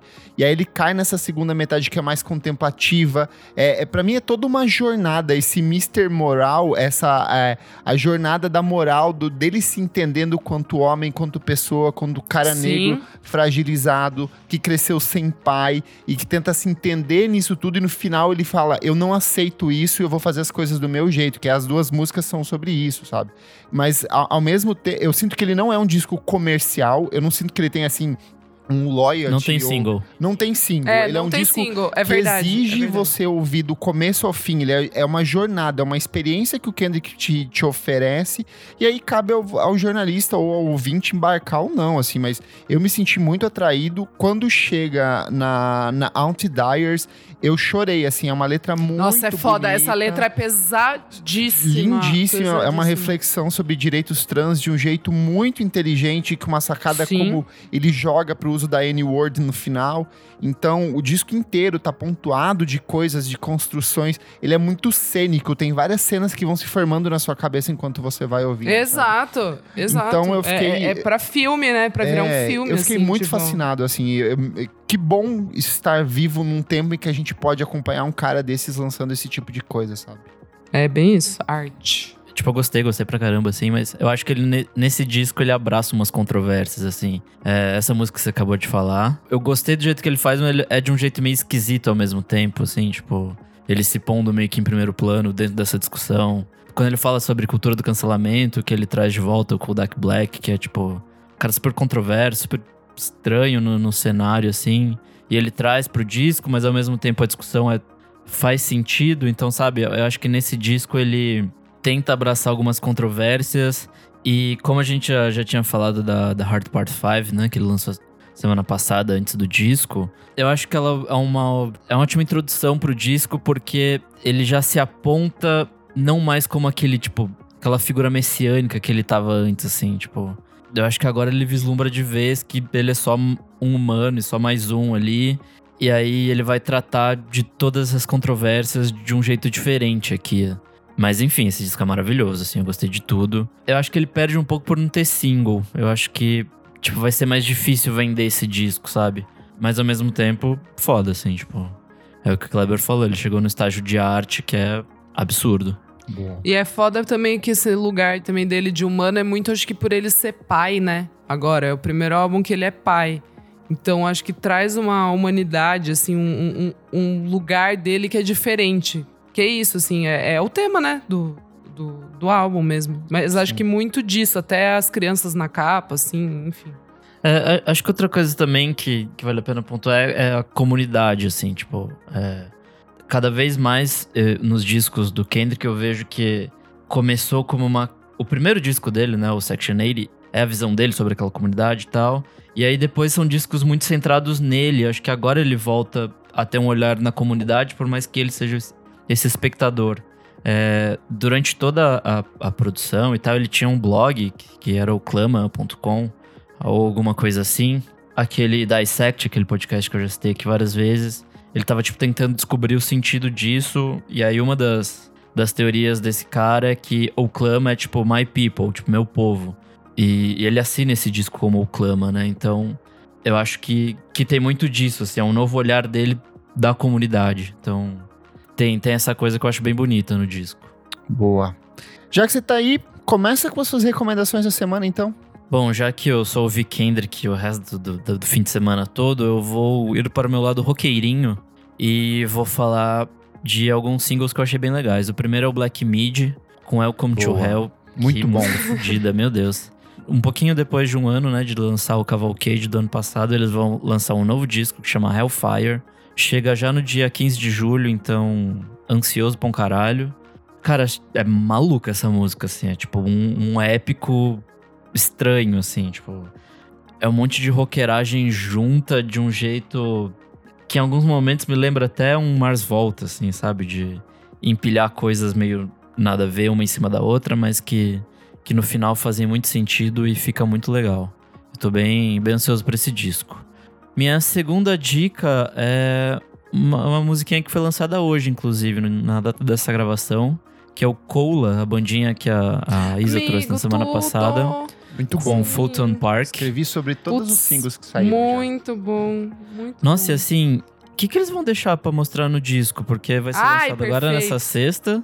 Mas assim, metade do disco já foi mostrado em single. Gostei de todos, mas... Eu também. Não vai sobrar de novidade nenhuma pro disco. Mas enfim, muito boa. Não tem problema. Bom demais. Banda pequena precisa, precisa ir mostrando pras pessoas. Pra ir chegando neles os singles. Exato. E minha u- última dica é o Odradek com Irene Noir. mas uma musicaça do, do Odradek. Eles lançaram algumas semanas aquele Canary Wharf, que eu falei aqui. Sim. E, puta que pariu. É, é diferente, bravo. Assim, é uma vibe diferente. Ela tá mais... Tem uns elementos eletrônicos, umas quebras mais acentuadas, assim. Mas, enfim, muito foda. Muito bom mesmo. E é isso. Isa! Vamos lá, gente. Bom, eu amei o álbum do The Smile, que é o projeto da Tom York, do bom Johnny demais, Greenwood, né? E do Tom Skinner. Nossa! Ó, amiga, é um álbum tudo, do Radiohead, vai, esperava, não é? Tudo que eu esperava naquele outro projeto paralelo lá que você gosta, o... O Atoms for Peace. O Atoms for Peace eu recebi nesse, olha, me, sim, me acertou em sim. cheio, muito bom. Sim, muito bom. Chama A Light for Attracting Attention. Eu achei muito bom mesmo, assim, tem tipo umas sete faixas inacreditáveis e todo o resto é bom também. Então, bateu já de cara, né? Também foi produzido pelo Nigel Godrich, então... Essa combinação perfeita que a gente gosta. Sabe o que eu gostei? Porque pega a uhum. produção eletrônica do Tom York. É muito, tem umas coisas ali que são muito parecidas Sim. com o que ele fez no disco solo dele, o último. Mas tem Sim. ali a presença do Johnny Greenwood o tempo inteiro. E a bateria do, do, do, do Tom Skinner, do, do, do Sons of Kemet. É do muito bom, Kemet, muito é, bom. Muito bom. Eu fiquei, fiquei orgulhosa dos meninos. Ouvi uma vez o do Kevin Morby, o álbum novo This Is a Photograph, gostei, mas por Bom. enquanto foi isso, assim, só, só dei uma, uma pequena audição ali, mas gostei. E pra finalizar, trago aqui também o Bruno Berli, que é um cantor alagoano, que vai lançar álbum, o primeiro álbum dele vai sair pela Far, Far Out Recordings, que é aquele selo maravilhoso, né, britânico, Bugarins. Que, sei lá, já lançou muita coisa foda brasileira. E a primeira música, né, que é o primeiro single, chama Quero Dizer. E tem a produção do Batata Boy. E o álbum sai dia primeiro de julho, chama No Reino dos Afetos. Estou muito curiosa para ouvir. É, essa música já me ganhou de primeira, assim. Eu tô acompanhando o trabalho do Bruno já tem um tempo, já vi ele tocando. É bem bonito, então recomendo o pessoal aí procurar. Bruno Boa. Berg. Inclusive, só um adendo a essa dica... Bruno Berli fazia parte de um coletivo alagoano que chamava Demozões. E era muito Sim, legal. Que era muito bom. eu, eu não sei o que aconteceu já com essa banda. Já falamos aqui sobre eles, você acabaram, mesmo recomendou. Né? Mas enfim, muito legal. No episódio que eu gravei com o César Lacerda sobre o Djavan, que tá nos nossos clássicos V F S M, o César também recomendou, o Bruno citou o trabalho dele, é, desses lançamentos que ele tá prevendo, né? É, Boa. O menino é brabo, muito bom Boa. mesmo. E você, meu amigo Renan Guerra, o que que você traz aí? Eu trago poucas coisas, como a gente tava final de semana no festival, eu não ouvi tantos lançamentos. Porém, a, o single que eu realmente não parei de ouvir é o novo da Julia Jacklin, que é Lydia Ware Across. Ela vai lançar um disco novo chamado Pre-Pleasure, que vai sair dia vinte e seis de agosto. E eu adorei essa primeira música que ela lançou como single, é tipo… bem as coisas dela, meio tristes. Aqui ela falando um pouco sobre ter crescido nesse universo de escolas católicas. E meio essa relação dela também com a religiosidade. Eu achei super gostoso e também bem curioso pelo novo disco dela. Porque eu adoro muito a dona, a dona Julia Jacklin. E o disco que eu vou recomendar é o novo disco do Bruno Capinã, que se chama Tara Hara. O Bruno Capinã é um artista baiano radicado no Canadá. Eu acho que eu já falei dele aqui outras já vezes. Falou. É um disco que tem produção da Vivian Kuczynski, tem participações do Marcelo Costa e do Ben Gil na banda do, do Bruno. O Bruno já vinha com, desde o seu, seu disco de dois mil e dezenove, o Real, ele vinha apresentando esse universo que fala um pouco sobre as vivências dele enquanto homem negro gay. E eu acho que aqui ele expande um pouco esse universo temático, mas é ainda... habita o mesmo, a mesma sonoridade, as mesmas, os mesmos olhares que ele já vinha apresentando nos trabalhos anteriores. Então acho que pode ser um caminho interessante para quem ainda não conhece o trabalho dele, que além de musicalmente muito interessante, também tem clipes muito lindos. Ele já soltou alguns clipes desse novo disco e vale a pena dar uma conferida. Então chama Tara Hara, do Bruno Capinã. Boa! Vou eu aqui começar pelos singles. Tim Bernardes lança no dia quatorze do seis o novo álbum de estúdio dele, Mil Coisas Invisíveis.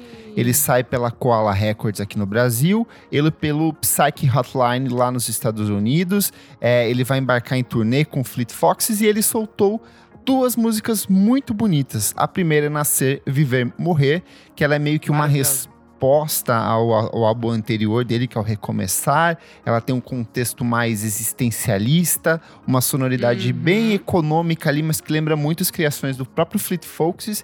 E ele lançou essa semana mais uma música inédita, que é Bebê, Garupa, Moto Amarela, que é uma roman- um, um Tim Bernardes mais romântico, mais sensível. É, Roberto. Mais pop, mais Robertão, assim, é uma música Roberto bem... Roberto Carlos, Robertão. É muito música de demais. Amor ali. Eu acho que até mais Erasmo do que... Erasmo, mais Porque Erasmo. Porque o Erasmo, boa, ele boa, é mais, mais vulnerável, Erasmo. Assim, quando ele fala sobre sim. as emoções dele, sabe? Então, sim, gostei, sim. gostei bastante, ansioso pra, pra esse disco do Tim, que chega logo mais. Quem também anunciou um novo disco pro dia três de junho é a Xênia França. O trabalho se chama Em Nome da Estrela. Ela que lançou o primeiro álbum dela de estúdio há cinco anos e foi maravilhoso. É, e ela lançou esse primeiro single que é Renascer. Renascer, eu acho que ela vai pra uma pegada mais neo-soul ali. Ele é totalmente atmosférico, quase meditativo nos momentos finais da canção. E eu acho que é uma passagem pra uma, um novo, uma nova fase na carreira da Xênia França. Então eu tô bem ansioso. Ela cantou essa faixa no show que ela fez no Mita Festival. E ela cantou algumas outras faixas inéditas do novo disco. E eu acho que é bem isso que você apontou. Tem novas sonoridades, assim, que ela traz. E eu acho que vai ser um disco bem bonito. Boa. E por último, nos singles, vou recomendar uma banda de Los Angeles, que é o Automatic. Eles é um trio Ai, feminino é de pós-punk. É a cara da Isadora, ótimo. Esse triozinho Eu aqui. Amo! Elas vão lançar o segundo álbum de estúdio delas, que é o Access. Ele sai no dia vinte e quatro do seis pelo cultuadíssimo selo Stone True, que já recebeu nomes como M F Doom e outros nomes importantes da música negra. E essas três meninas lançaram parte. três singles, já que são muito bons, que é o Skycrapper, Venus Horror e New Beginning. Elas fazem um pós-punk, assim, bem pós-punk mesmo, ali finalzinho de anos é setenta. Bom. Tem umas vibes meio Public Image, meio Joy Division. Então, eu acho que quem gosta desse tipo de sonoridade vai, vai gostar muito do som delas. No campo dos discos, começo recomendando o primeiro álbum de estúdio da Ethel Cain, Preacher's Daughter. Discão, uma das grandes estreias desse ano. É um disco. Ela é uma filha de pastor, como o próprio título do trabalho é, aponta. Ela é ali da. Ela cresceu na Flórida, mas ela cresceu mais. Ela, depois ela mudou para o Alabama. E ela traz um pouco dessa relação dela com a religião, só que mesclando elementos de sexo e outras contestações que são muito típicas de pessoas que cresceram no núcleo religioso e começam a, se, a confrontar essas ideias na vida adulta. É um disco muito bom de rock, é, tem umas pegadas meio dream pop ali. Em alguns momentos lembra um pouco a Lana Del Rey ali da fase do Norman Fucking Rockwell, no sentido de ter mais guitarra, de ser mais denso. É um disco bem extenso, tem músicas de sete minutos, seis minutos, nove minutos, mas vale muito a pena, que a jornada assim, que ela propõe é muito interessante. Quem também lançou um disco novo e me surpreendeu muito, Florence and the Machine, com Dance Fever, produção aí, amigo, do Jack Antonoff. E me surpreendeu, assim, é, eu já tinha gostado muito de Free, eu achei uma música lindíssima, assim, uma das melhores é verdade, canções bonita. Dela. E o disco todo, assim, é muito bem estruturado. É um disco da Florence, assim, não tem... Uhum. Gra- eu ainda acho que o, o A Kind of Man é, talvez seja o, o disco mais maduro dela. Mas esse eu acho uhum. que ela... segue com essa coisa mais ritmada, mais forte. Jack Antonoff conseguiu trabalhar uma bateria dentro desse disco, que é uma coisa que parabéns, ele mata nas produções parabéns. Dele. Então Obrigado, tá bem Jack interessante Antonoff. E gostei muito. Mas o grande lançamento da semana nacional, pra mim, é a volta do Ratos de Porão com Necropolítica. Você amou, né? Disco bom. Tá muito bom, assim, surpreendentemente bom. Porque é um regresso à, à, à fase do Ratos ali do final dos anos oitenta, que era do crossover, quando eles faziam muito de hardcore com thrash metal. Então, a voz do João tá uma coisa assim, um velho decrépito, parece pós-apocalíptico, assim. Então, e combina muito com o tom do disco, que o disco é uma reflexão, assim, é quase, parece que ele é, abriu o site de notícia e ele foi lendo tudo o que aconteceu de bosta no governo Bolsonaro nesses últimos quatro anos, assim. É, é muito descritiva, é muito cru, ele é muito visceral, muito forte e muito necessário. Então, é, enfureceu os roqueiros antigos bolsomin, é, bolsonaristas, o que é ótimo.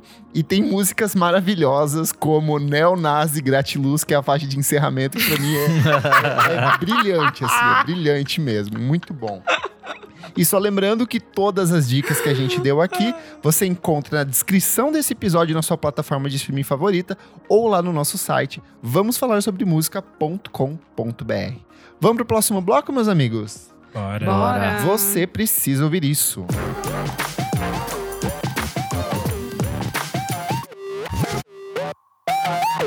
Chegamos ao nosso último bloco do programa, Você Precisa Ouvir Isso.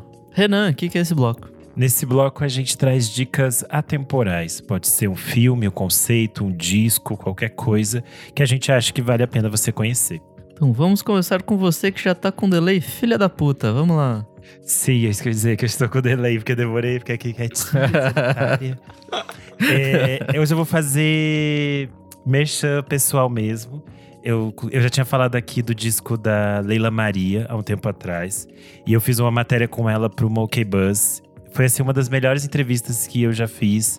Porque ela é uma pessoa oh. maravilhosa de se escutar falando. Sabe aquelas pessoas que são muito inteligentes, muito interessantes de se ouvir falar. E nesse tempo também de a gente faz muita… Acabei fazendo muita entrevista virtualmente, né, de dois mil e vinte pra cá. Então você acaba meio que… sabendo as manhas desse universo, como que é as pessoas, quando elas querem te atender ou elas não querem te atender nesse espaço, né? E é tão gostoso quando você tá com, com um artista que quer conversar, que quer trocar, que quer se abrir sobre os seus processos também. E foi muito bonito ver ela falando o quanto ela, com sessenta e seis anos, se eh, redescobriu mesmo enquanto cantora nesse processo ao lado do Castrupe pro lançamento do disco que se chama Ubuntu. Ela vai fazer show aqui em São Paulo em junho, na Casa Natura Musical. Então, quem é de São Paulo, vale a pena ficar de olho. Quem não ouviu o disco dela ainda, é, vale a pena ouvir, que tá lindo. E aí, a gente vai deixar o link aqui também pra vocês lerem a matéria que eu fiz com ela lá no Monkey Bus. É isso. Boa, bom demais. Isa, e você? Gente, eu trago hoje uma exposição que está cultura, agora… Cultura! No Rio de Janeiro está rolando, tá rolando desde março e vai até dia doze de junho. Então, pessoal, fiquem atentos aí. A exposição, no caso, é Monet à Beira d'Água. Eu tive a oportunidade de ir. Meu irmão é o diretor de arte da exposição, né? E essa exposição é linda porque eu nunca tinha visto. São aquelas exposições imersivas, sabe? Que estão rolando agora. Que são vários telões, assim, em um galpão ou, né? É, eu acho whatever, muito interessante isso. E aí… Por exemplo, essa, né, do Monet, são mais de duzentas e oitenta obras animadas. Então, é muito legal. Eu acho que é uma maneira muito honesta de trazer a arte, que às vezes é muito elitista, né? De ir em museu, enfim. É um bagulho que é complicado, especialmente aqui no Brasil. E colocar dessa maneira, de um jeito é, repensado. Tem também trilha sonora nessa exposição, né? No Monet à Beira d'Água. No caso, tem também trilha sonora. Então fica um negócio super interessante. É muito legal. Criança, tipo… Eles ficam brisando, olhando a, as, as animações, assim. É muito bonito. E não é porque meu irmão tá envolvido no projeto, mas… Eu achei maravilhoso. Então fica a dica para quem tá no Azul. Rio de Janeiro… ou quem estiver indo para o Rio. E também essa exposição está prevista para acontecer em outros lugares. Então daí eu falo para vocês, aviso aqui. Mas quem quiser seguir, vai lá, Monet, Beira d'Água, tudo junto, né, no Instagram, para acompanhar, pessoal. É isso. Kleber, e você? Quero falar sobre um, uma coisa muito interessante, que hoje em dia a Turquia é uma das capitais mundiais da exportação de vídeos de A S M R de barbeiros. E eu amo. Eu sou apaixonado por vídeos de A S M R, de barbearia. Vocês... Eu adoro. Eu amo, é uma coisa que eu ouço pra dormir, pra trabalhar, pra me concentrar, o que seja. E o grande nome, o grande mentor intelectual desse movimento que eu, que eu chamo de artístico, porque é uma arte o que é feito ali, é o Anils Mak. Ele é um cara que… Vocês já devem ter visto um vídeo que ele faz umas massagens, ele passa as pedrinhas no rosto das pessoas. É super gostoso de assistir. Mas o grande destaque, a minha recomendação aqui, é o discípulo do Anil, que é o Wessel Yang. Ele, eu acho que ele tem uns dezessete, dezoito anos. Ele é um jovem barbeiro. Ele começou fazendo participações especiais nos vídeos do Anil.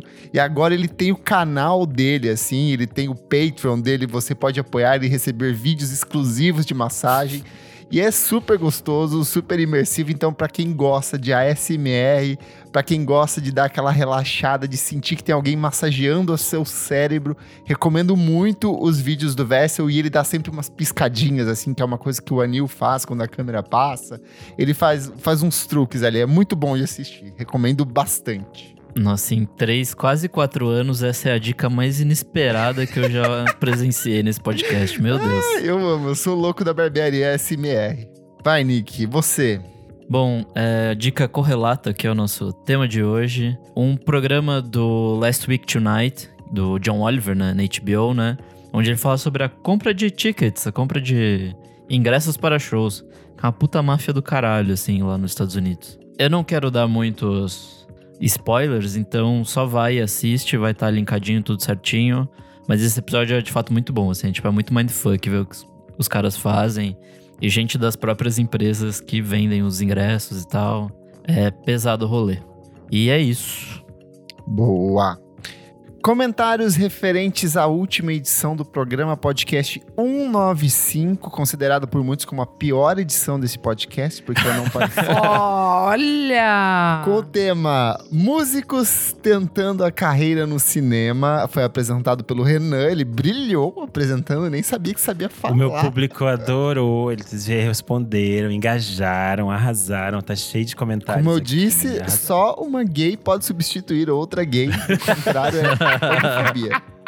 Comentário aqui, ó, do Atanabe Matheus. Ele falou: não sei se foi delírio coletivo a novela ou a participação, mas Paulo Miklos participou de Bang Bang. E aí o podcast V F C me respondeu: um surto que teve Miklos, Evandro Mesquita, Thalma de Freitas, Sidney Magal. Já dava pra formar uma banda. Nossa, era muito ruim tudo. Isso tudo. Muito ruim. Tudo. Uma das piores novelas da história. O arroba Olho Ouvido lembrou aqui, ó. Além de Dançando no Escuro, que também tem o Tom York, a Bjork fez um filme muito bom chamado The Juniper Tree. Quando ela era Sim, bem novinha, foi ainda na época dos Sugar Cubes. Isso. É, o filme tem uma pegada meio Bergman, naqueles filmes medievais, tipo Sétimo Selo e hum. A Fonte da Donzela. Ela tá ótima e bem bruxona. Também não podemos esquecer da Mariah Carey, Nossa. que tem na fotografia desde o melhor pior filme Glitter. Menção honrosa pro vídeo do pôster do filme do lado das Torres Gêmeas desabando. Nossa, isso Até é uma Preciosa, tristeza. Em que ela tá realmente boa. Nossa, Preciosa, ela tá realmente boa. Isso é verdade. Mas Glitter foi mais culpa do onze de setembro do que dela. Poderia ter virado Camp, só que daí foi lançado no dia onze de setembro. Comentário do Mal G F, ele falou: dos gringos tem a Courtney Love, a Mary J. Blige, a Mariah Carey, a Charlotte Gainsbourg. Sim, tem vários. É verdade, ela é super boa. Nossa, verdade. Nossa, puteira, transou, pra mim, ela é mais, ela é mais atriz conceitual, cantora, é verdade. Né? Pra mim, ela faz ah, isso faz só sentido. Quando ela tem uma folga, que ela atuar, ela é vai fazer desde que é nasceu. O é Common, verdade, é verdade. A Queen Latifah, sim. A Queen Latifah, ô, oh, táxi, táxi, um clássico. Jamie Foxx, ganhador do Oscar, inclusive.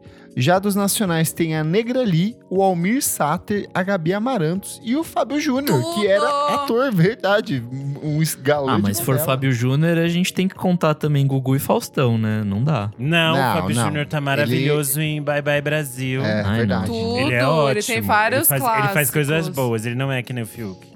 Verdade. Pai. Verdade. Tudo de boa, aí fiquei rindo aqui até me perdi.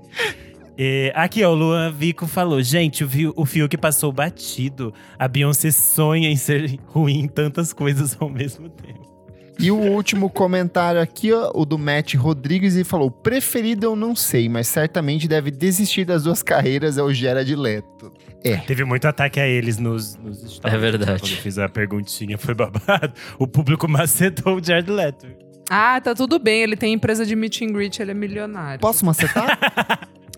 Eu sou o arroba Kleber Fachin no Twitter e no Instagram, dicas diárias de música todos os dias. E se você está ouvindo este programa na edição em que ele foi lançado, eu toco na Kix, da festa do nosso querido Uou! amigo Bruno Brise, nesta sexta-feira, dia vinte de maio de dois mil e vinte e dois. E vou tocar lá, vou abrir a pista, vou aquecer, vou tocar muito Bjork, muito Carly Rae Jepsen, vou tocar Arca, vou tocar Sophie, vou tocar Mitski, só... boiolagens. Panela. Vem, vem comigo. Panela.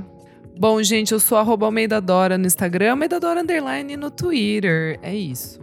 Eu sou underline Renan Guerra no Instagram e no Twitter. Essa semana, como eu citei aqui antes, saiu o episódio do Clássicos V F S M sobre Luz, do Djavan, Tudo. que eu gravei com o César Lacerda. Então, ficou muito só vocês legal. voltarem a escutarem. Obrigado. Eu sou arroba Nick Silva no Twitter, Nick Silva no Instagram. E essa semana lancei mais uma playlistinha zero onze, só com folkzeiras. Tá lá no Spotify, pode ouvir. E é isso aí. E não esquece de seguir a gente nas nossas redes sociais, arroba podcast V F S M em tudo. Se puder, segue a gente na sua plataforma de streaming favorita, essa mesmo que você está ouvindo. Aproveita e já avalia aí o nosso podcast, não custa nada. Abre agora enquanto você está ouvindo e avalia a gente, dá uma nota máxima. E se puder, e se você for uma pessoa melhor do que as outras, e se você for uma pessoa que vai direto pro céu, abençoado pro céu da cultura brasileira, você pode ser um dos nossos apoiadores no padrim ponto com ponto br barra podcast V F S M por apenas cinco reaisinhos por mês, que são dois reais. Você apoia o nosso podcast e participa aqui ó, das gravações ao vivo, como o Fabrício Preto, hein? Neri, como a Camila, como o Guilze, como... Jefferson Kozenieski, muito obrigado por apoiar a gente. Tudo que a gente tem feito é por causa de vocês. Muito obrigado. E até a próxima edição do programa. Obrigado. Tchau, tchau. Beijo. Tchau, tchau. tchau. tchau.